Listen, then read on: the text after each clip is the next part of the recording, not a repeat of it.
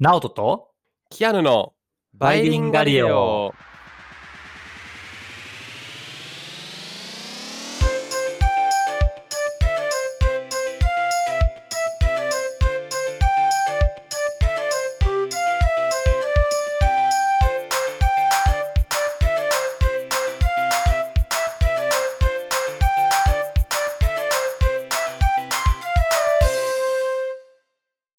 はい、バイリンガルです。チャンネル登録よろしくお願いします。お願いします。Hello everyone.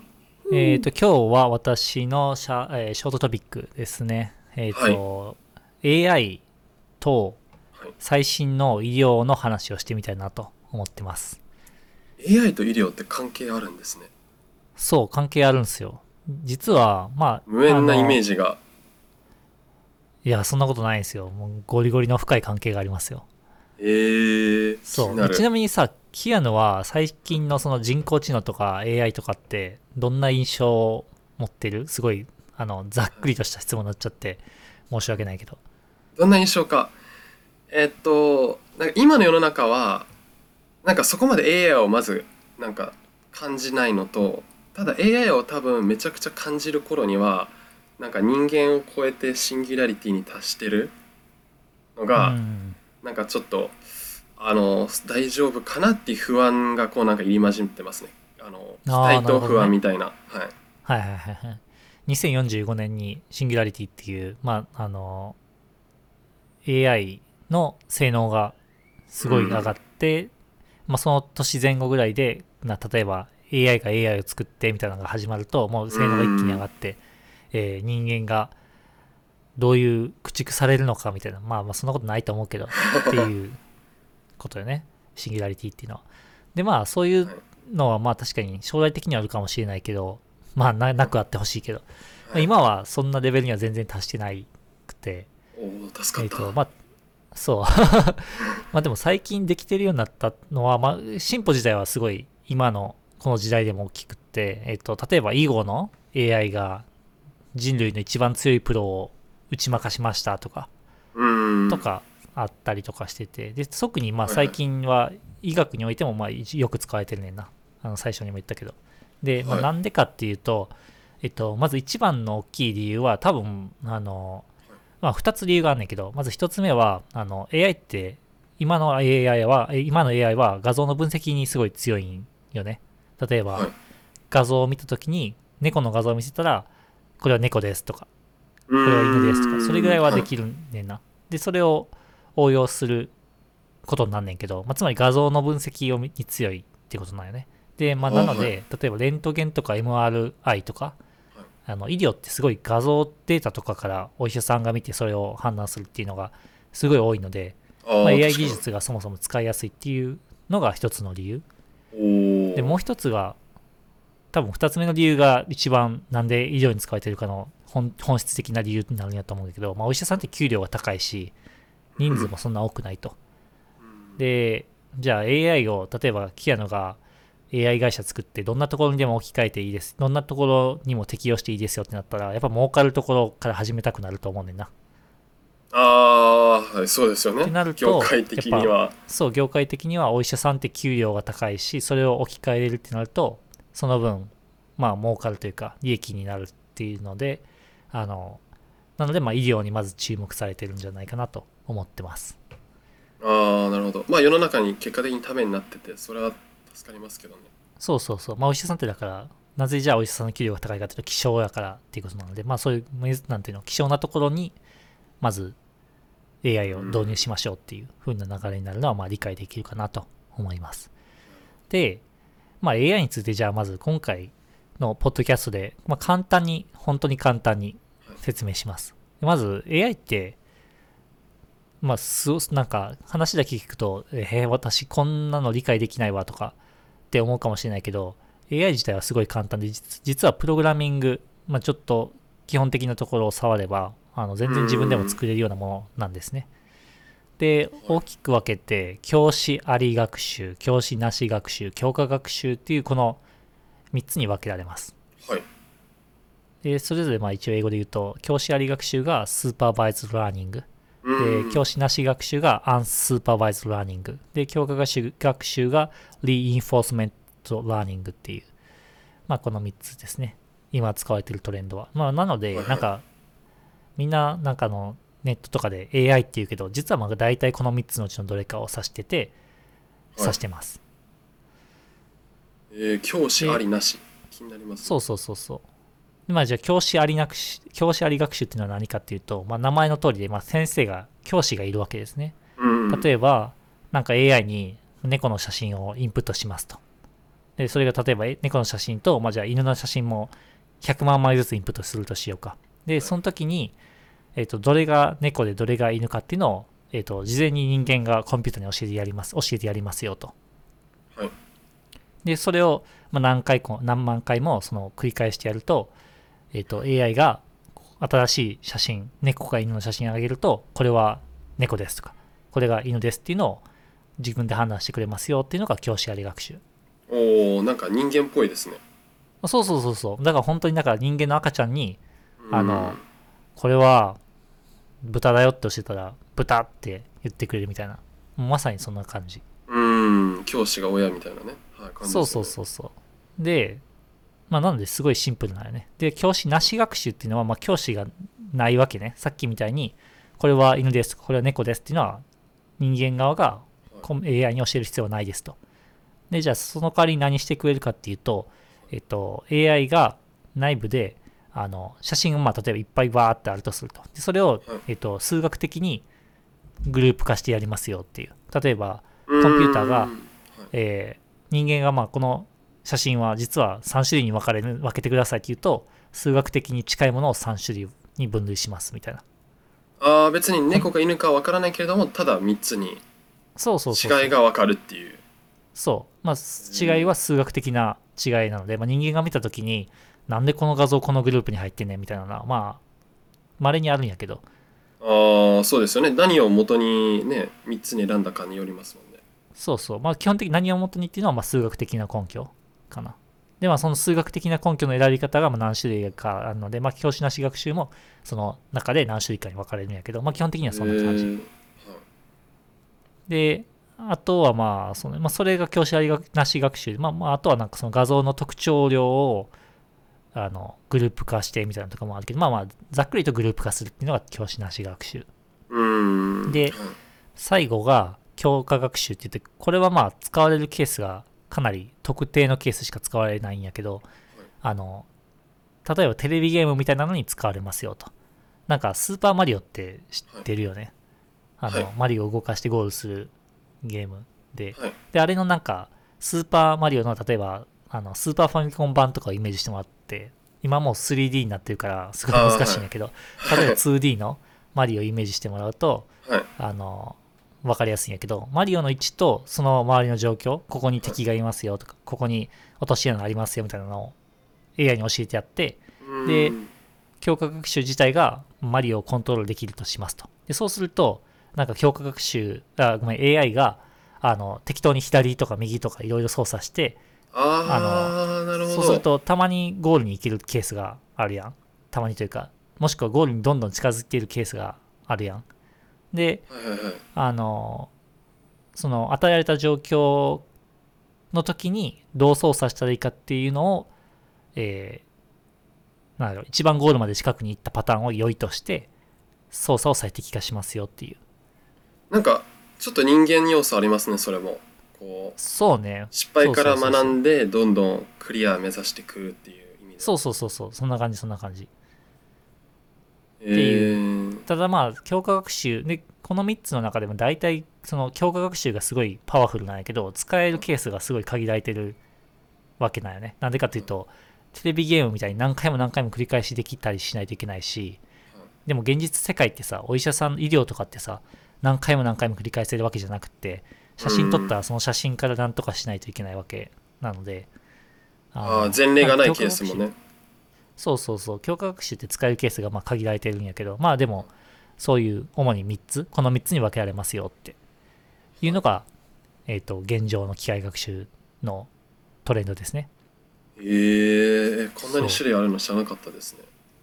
そうなんですよ。でも、でもまあ、実際使うの教師あり学習か教師なし学習なことが多いから、サイエンスの世界では。ああはいあんまり、そう、まあそんな感じ。で、まあ実際この AI、まあつまり教師ありなし、あり学習なし学習使って、まあ、がんを自動で判断しましょうっていう試みは、まあ過去にも何回もなされてて、結構成功してます。おおそう。で、例えばだから、がんの画像を、まあ、教師あり学習使ってがんの画像をインプットして、この画像はこのがんの、例えばステージ A、ステージ 1? ステージ2、うんステージ3、ステージ4みたいなとかを教えてやりますよと。で、そうすると、がんを自動で、画像を与えてやると、自動で判断してくれますよっていう研究はもうずっとありますと。で、まあ、これはもうかなり成功してます。ただ、はいえっ、と、この研究に大きな問題点が2つありますと。さてはい何でしょ僕 ブラックジャックじゃないんですけどえっとなんだろう問題点。う。そのやり方に？そうやり方に。えー、っと。えっと、2つ目はね、多分難しいと思うけど、1つ目はもしかしたらいけるかもしれない。あそうですね。教師ありですよね。そう、教師あり。ありで。え問題点うんありしがんがなんだろう。だってん？だってがんがあるパターンを教えてないパターンも教えてそれを元に考えるわけですよね。そうね。だから、えー問題点は何でしょう。間違える？そういうことじゃなくて。間違えることもまああるけど、はい。まあ、そんな、ななんやろ、劇的には間違いないかな。あー。なんだろえっ、と、まあ、ヒントは教師があるっていうところが問題なんですね。うつまり？どうすか？そう。つまり？つまり？教師がそもそもインプットを間違えてる。ああ、ちょっと近いけど、ちょっと近いけど、違うかな。えー、なんだ？ろう間違えてるではなくて、間違えてるではなく合ってる。教師 違う教師が？教師は？教師は誰？医者。医者は？医者は？じゃあ答えいこうか。はいお願いします。答えは、はい。えーお医者さんは、えー、と全てのがんのタイプを理解できてるわけじゃない。つまり人類っていうのは知ってるがんのタイプしかないので、知らないがんはを間違えて判断してしまったり知らないがんに対しては答えられないっていうことだよね。まだつまりまだ見つかってないがんっていうのが当然いるわけで、あがんの兆候があるわけででそれに対しては答えてくれませんよと。つまりだから教師ありにしている限り、えー未知のがんは絶対に捉え捉えられないってことよね。あそうかその教師がもうえでも教師も知らないままこう分類分けしちゃってるってことですかね。そうそうそうそうそう。だからそこの例えば教師はこれないっすよってこれがんじゃないっすよって言うけど実はそれ人類が知らない未知のタイプのがんでそれはあのがんないって答えちゃうっていう問題点が一つあります。でああそっかそっか。はいはいはい。そう。で、二つ目は、これは結構テクニカルなんで難しいかもしれないけど、えっと、AI っていうのはまあ答えを、画像を教えたら、例えば、これががんか、がんじゃないか、まあ、つまり、あの、どういったがんかっていうのを教えてくれるんやけど、あの、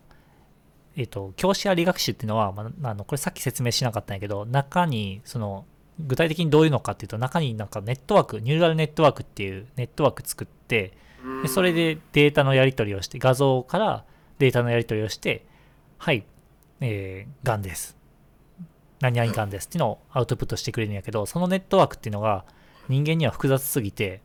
理解できないんですよね。はいで、まあ、なので、まあ、つまりブラックボックスになってて、えっ、と、AI が、例えば、これは膵臓がんのステージ3ですとかって言うけど、なんでそう判断したのかよくわからないっていうのがあります。っていう問題があります。あそうなんですねそうそう。だから、まあ、これは、あの、えっ、と、もう今のトレンドなんやけど、あの、AI がもう答えを教えてくれるけど、なんでそう判断したのかはわからないっていうのが大きい問題です。えでもその判断させるための AI を作ったのが人間じゃないんですか？そうそうやけど中身が複雑すぎてよくわからないっていう。えっ、と、へー。なんでそうなってるかっていうとこれちょっとテクニカルな部分になるからあの理解しなくてもいいかもしれないけど例えば、えー画像一点一点の、まあ、これはあの正確ではないんやけど、まあ、あの頑張って説明すると画像一点一点の情報を使うわけよね。入力するわけ。でそれを、えー次のステップではあの例えば1万個の内部で1万個のノードを作ってえっ、とその元画像と1万個をつなぐわけね。でそういうネットワークを作ってでその次のステップステップ、まあ、レイヤーっていうんやけど次のレイヤーではまた1万個のノードを作って1万個の1個前のノードと次の1万個のやつをつなぐと。つまり1万 ×1 万の組み合わせがあるわけよ。はい。次のネットワークに進むためには。でまたその次もレイヤーも1万あったらさらに1万 ×1 万っていう感じになってて中身がむちゃくくちゃ複雑になっててえっ、とネットワークが膨大すぎて人間では理解できないっていう感じですね果てしないストーリーでしたね。そう。まあまあそんな感じ。じでもなるほど。まあ、大きい問題点は2つで、まあ、あとマイナーな問題点で言うと、あの教師やり学習って大体何万とかの画像を入力するねんな、はい。あトレ入れて AI をトレーニングするんやけどで何万のつまり何万の画像に対してお医者さんがこれは、うん、何々がんの何々ステージ何々ですとかっていうのを全部教えていかないといけないわけ。それってめちゃくちゃ大変やんああ確かにがんありなしとかの二択じゃないですからね。そうそうそうそう。でしかもさっき言ったようにお医者さんってさ忙しくて給料が高いってことは、まあ、その分時間あたりのコストが高いわけで、まあ、そんな人にさ何万件のちょっと画像を判断してもらえませんとかって言ったらまたそれでコストがすごいかかるわけやん。教師そっか AI 作る前にまずリアル医者の教師が必要っていう。そうそうそうそう。っていうのでまあー。結構現実的じゃないよねっていうっていう大きいまあ大きく2つの問題でまあマイナーで1つの問題があって。でじゃあまあじゃあどうすんねんっていうこういうこういう問題を回避して、えー解決したのがあの2019年に出た論文で、はい。えー、と著者は、えー理学理化学研究所の山本洋一郎さんっていう方で、ネイチャーコミュニケーションズっていうネイチャー系のジャーナルに載ってる論文です。えータイトルは Automated Acquisition of Explainable Knowledge from Unannotated Histo Hist Histopathology Images っていう論文で、えー日本語に訳すと答えを教えていない組織病理学の画像から、えー説明可能な知見を自動的に得る方法っていうタイトルです。ちょっと長いかな。うんで、この山本洋一郎さんという方、今すごい注目されてて、えっと、日本であのね、ナイスステップな研究者っていうのが毎年10人選ばれてるんですよ。はい。ナイスステップってあのなグッドのナイスですか？そうそう、あの、カタカナでナイスステップって言う。で、その日本でまあ要はイケてる研究者10人っていうのが毎年選ばれてて、大体あの40代とか前後ぐらいの方が選ばれてて、で、まあ過去には山中伸也さんとか、あの天野博さん、あの発光青色発光ダイオードのうん。も選ばれてて、うん。まあ、結構だからなんやろ。ここに選ばれてるとなんか日本ではかなり注目されてる方っていうのにも選ばれてるぐらいの。で山本洋一郎さんはこの論文でえっと選ばれてます。おおそう。でじゃあやっとこっから本題なんですけど。ちょっと前置きが長かったんやけど。やばいやばい。そうそう。でえっとまあじゃあどうしたのかと。さっき言ったように教師あり学習だとそういう問題が大きく分けて2つあってでさらにプラスマイナーな問題があるというのでどうしたかっていうと、えー山本洋一郎さんは教師なし学習を使いましたと。ではい。答えを教えていないです。でそのそうすると、えー何ができたかっていうと、まあ、医師の診断情報がついていない病理画像を使ってですね、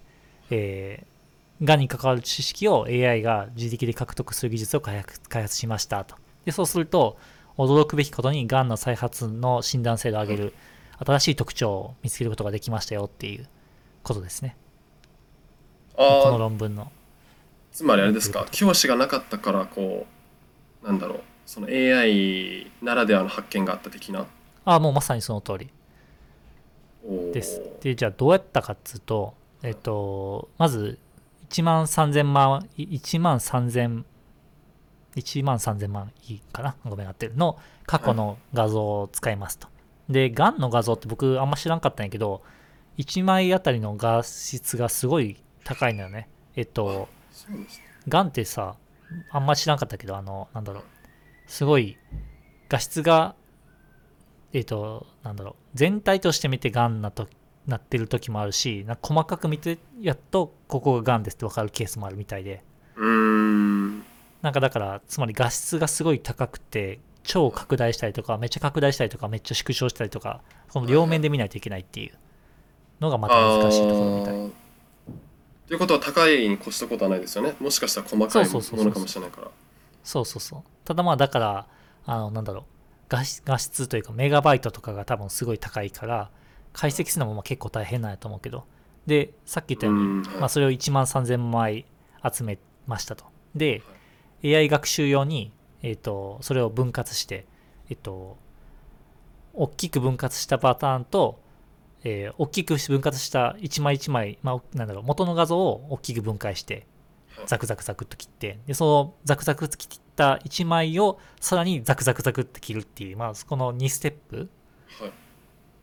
の画像を用意しましたと。で、トータルで860億枚の画像を用意しましたと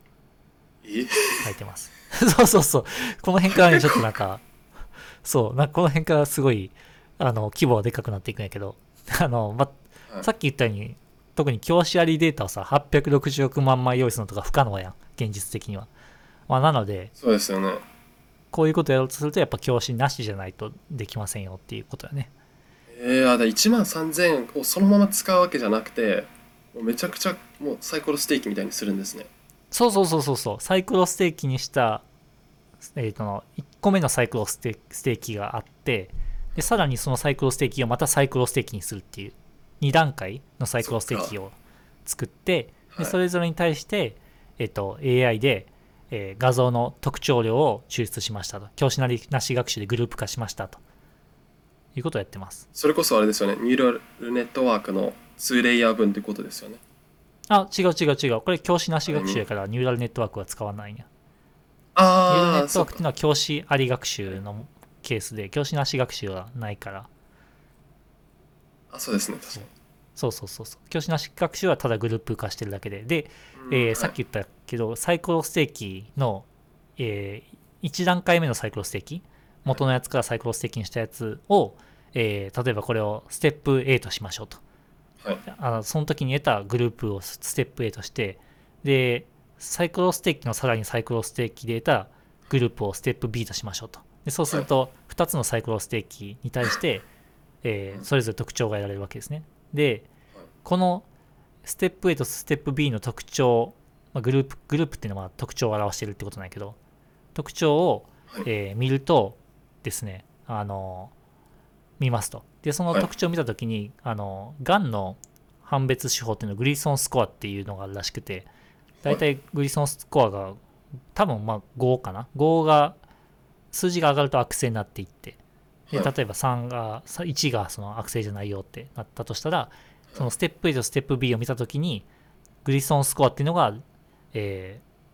表現できてますよっていう。つまり人間が何も教えてないけど、うまくグループ化してステップ A、ステップ B っていうやり方で見ると、グリソンスコアがそのまま表現できてるやんってことが分かりましたと。人間は何も教えてない。っ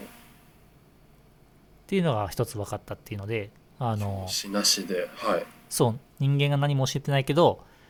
えっ、と、これまで人間が使ってたグリソンスコアっていう手法を勝手に学んでますと。で、さらえにーもう一個すごかったのは、はいこのステップ A、ステップ B をあのうまく解析すると、えっ、と、これまで見つかってなかった間質っていうところに関係するあのがんの特徴、間質が原因でがんになるっていう特徴が新しく発見されましたよっていうのが今えーこの論文の発見ですね。それはなんだろうあれですよね。こうそれこそなんだっけ。あのー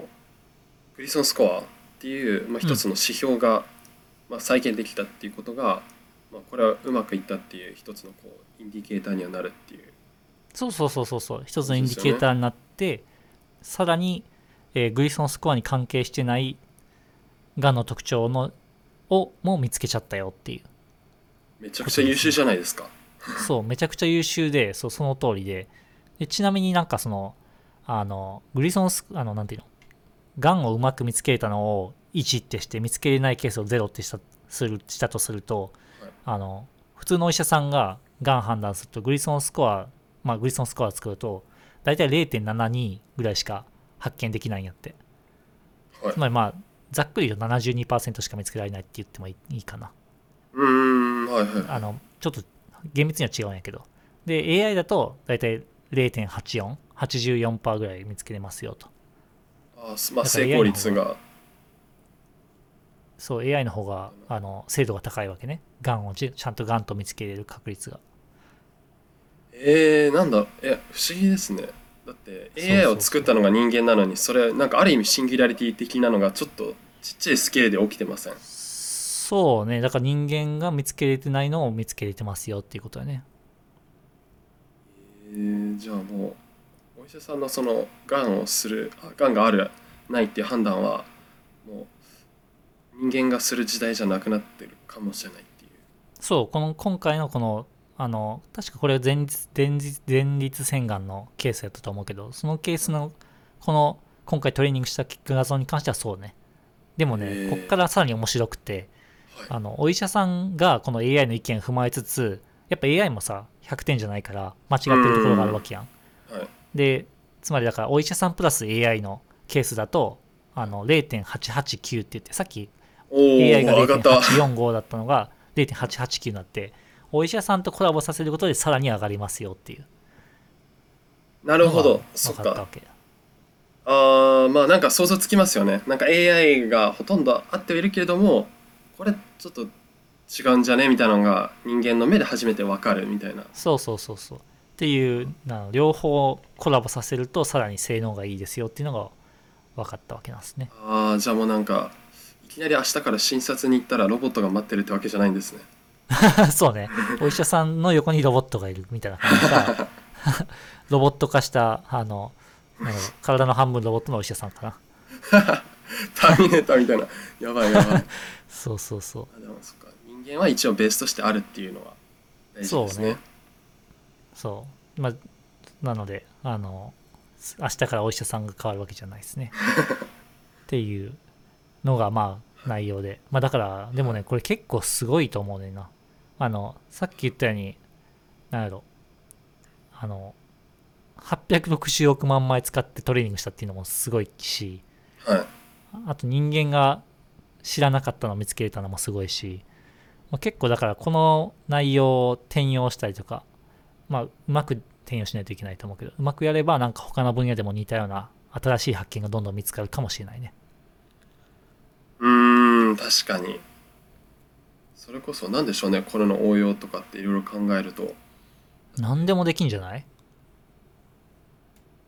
まあ確かに。何でもできそう。う、ん。だから例えばまあそのやり方次第とやり方が難しいんやと思うけど例えば教師ありで普通にやってると人間の知ってる範囲のことしか答えられないけど教師なしでうまくやると新しい発見があるかもねっていう、まあ、一つの一例になるよね。一例よね。うーん確かに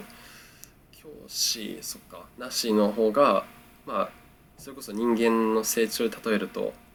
なんかまず子供の意見を伺うみたいな大人のその固定概念じゃないものをね新しい発見を出すっていうなんか子供の可能性的な感じですかね AI でいう そうね。まあだからでも、だで結構ね、なんか僕もこれ教師なしはやったことあるんだけど、難しくて、なんか変なグループ化しちゃう時もあるから、まあ結構やっぱり、かなり努力して、あの、うまくグループ化してやらないといけないっていうので、その辺で多分職人の技が見えないところであるんだと思うな。ああそっか表に出てこない部分の。そうそうそう。なんでしょう微調整というかだってそれこそ犬猫で言うとね例えばわかんないですけど僕も AI 詳しくないんでなんかもしかしたら分類化した時の方法が例えば毛の色だったら黒い犬と黒いあ白い。あ間違えた。黒い犬猫と白い犬猫みたいな感じで分類分けしちゃうかもしれないわけですよね。本当は犬猫で、まうん、だけどねいや俺たちが知りたいのは毛の色じゃなくて品種なんだよみたいなのをこういろいろ変えていくのは、まあ、犬猫でさえこんなになんかややこしそうなのに。その通りなんですよ。だから結構多分その裏側でうまく犬猫を分類できるようなやり方をしてたりとかするんだと思う思うな。だからそこが多分大変なんやと思う。けどでもまあ逆に言うとそれさえできれば全く新しい発見がこれからもできるかもということですね。おー。本当にまさに職人技ですね。それそいいことうだと思います。はい。っていう感じで今日はこんな感じになりますね。はい、面白かったです。はい、じゃあ、えっ、と、告知ですが。はいお願いしますはい、はい、あの、バイリンガリレオは、えー、Apple Podcast、Spotify、そして YouTube でも配信をしています。で、あの、Twitter のアカウントが、えーバイリンガリレオっていう名前でありますので、えーぜひ検索していただければ、あの、フォロー、そして質問とか、えっと、トピックのリクエストもどしどし応募していますのでいただけると、えーめちゃくちゃ嬉しいです。はい、よろしくお願いします。じゃあまた次回の放送でお会いしましょうそれでははい、See you next time. バイバイ